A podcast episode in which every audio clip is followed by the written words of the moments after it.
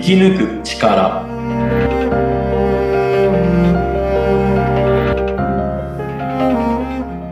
こんにちは、川口天満です。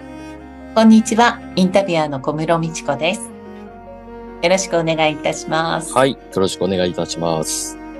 はい、天満さん、それではですね、はい、もうシリーズ化をしてまいりました、言葉の本来の意味ということで、仏教用語についてね、はい、ちょっと紐解いて教えていただいてるんですが、今日はですね、はい、くしゃみ、これも仏教用語なんですね。はい、あ、そうですね。はい、うん、こちらをぜひはい、まあ、本来の意味とかね、そんなところを教えていただけたらと思います。はい。くしゃみはですね、もともとは、その、くしゃみをする行為と言いますか、お釈迦様がくしゃみをしたときに、周りのお弟子さんたちが、くさんめくさんめで手を合わせて、まあ、拝んだと言われるんですけど、うん、これはサンスクリット語で長寿という意味なんですよ。くさんめというのが。はい。なんではい、くさんめ、うん。で、無事を祈った、長寿と、うん、お大事にというか、うん、それがまあ、くさんめが、当て字というか、音写されて、漢字で、休む息の、はい、1万2万の万、うんうん、はい、よろずの命、不足万命って書きまして、まあ、あと万病とっていう場合もありますけど、不足万病、はい、はい。それがまあ、だんだんくしゃみに。うん、なっていきまして。まあ、当時からくしゃみがあったってことなんですけど、うん、まあ、弟子たちがいたわって、長寿、くさんめつってたのが、うん、不足万命。まあ、音で捉えられた言葉になって、まあ今、くしゃみと、うん、その行為自体の言葉になってますけど、そうですね。長寿を、健康を願って唱えてた言葉ですね、もともとは。そうなんですね。はい、なんか優しい意味がお大事にというね、なんかそんな意味が込められている、ね、ということなんですね。はい。無事を、まあ、祈ったと言いますか、長寿を願ったと言いますか、まあ今じゃくしゃみするとどっかで誰かが噂してると言いますけど。そうですね。くしゃみの、また回数によってなんか、良かったり悪かったりとかなんか言ったりしますよね。はい、うん。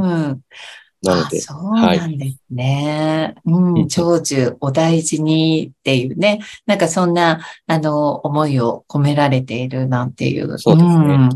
うん。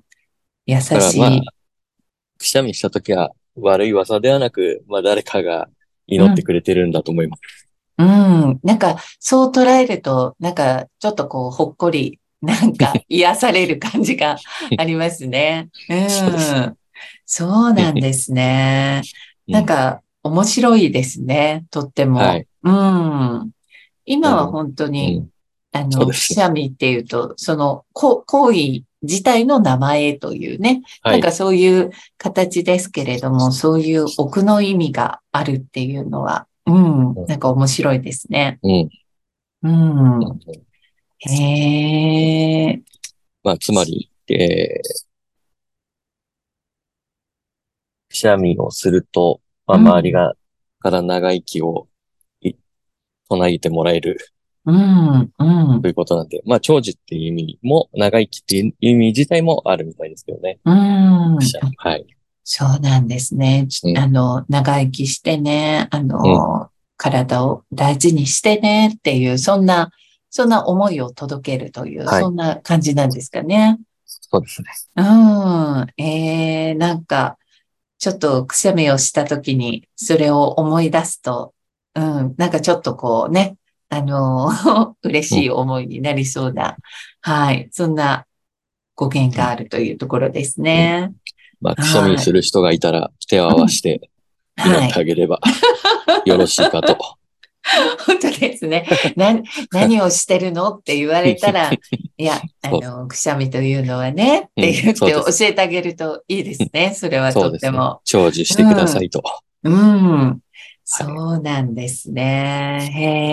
へえ。なんか、すごくこれは、知っておくといいね。教養の一つというか、面白いですね。でも、言葉ってそういうふうにいろいろこう変化して、まあ今の言葉になって、まあ割とこう真逆になっちゃった言葉なんかもきっとね、出てきたりもするんでしょうね。はい。とっても面白いです。ありがとうございます。またこのね、言葉の本来の意味、仏教用語シリーズというのはシリーズ化して、また、次回も、はい、ちょっとお届けしてまいりたいなというふうに思います。はい、うん。次回はどんな言葉が出てきますかね。そうですね。次回の時にまたお楽しみという。はい、わかりました。またじゃあ次回ね、はい、楽しみにしたいと思います。はい、どうもありがとうございました。ありがとうございました。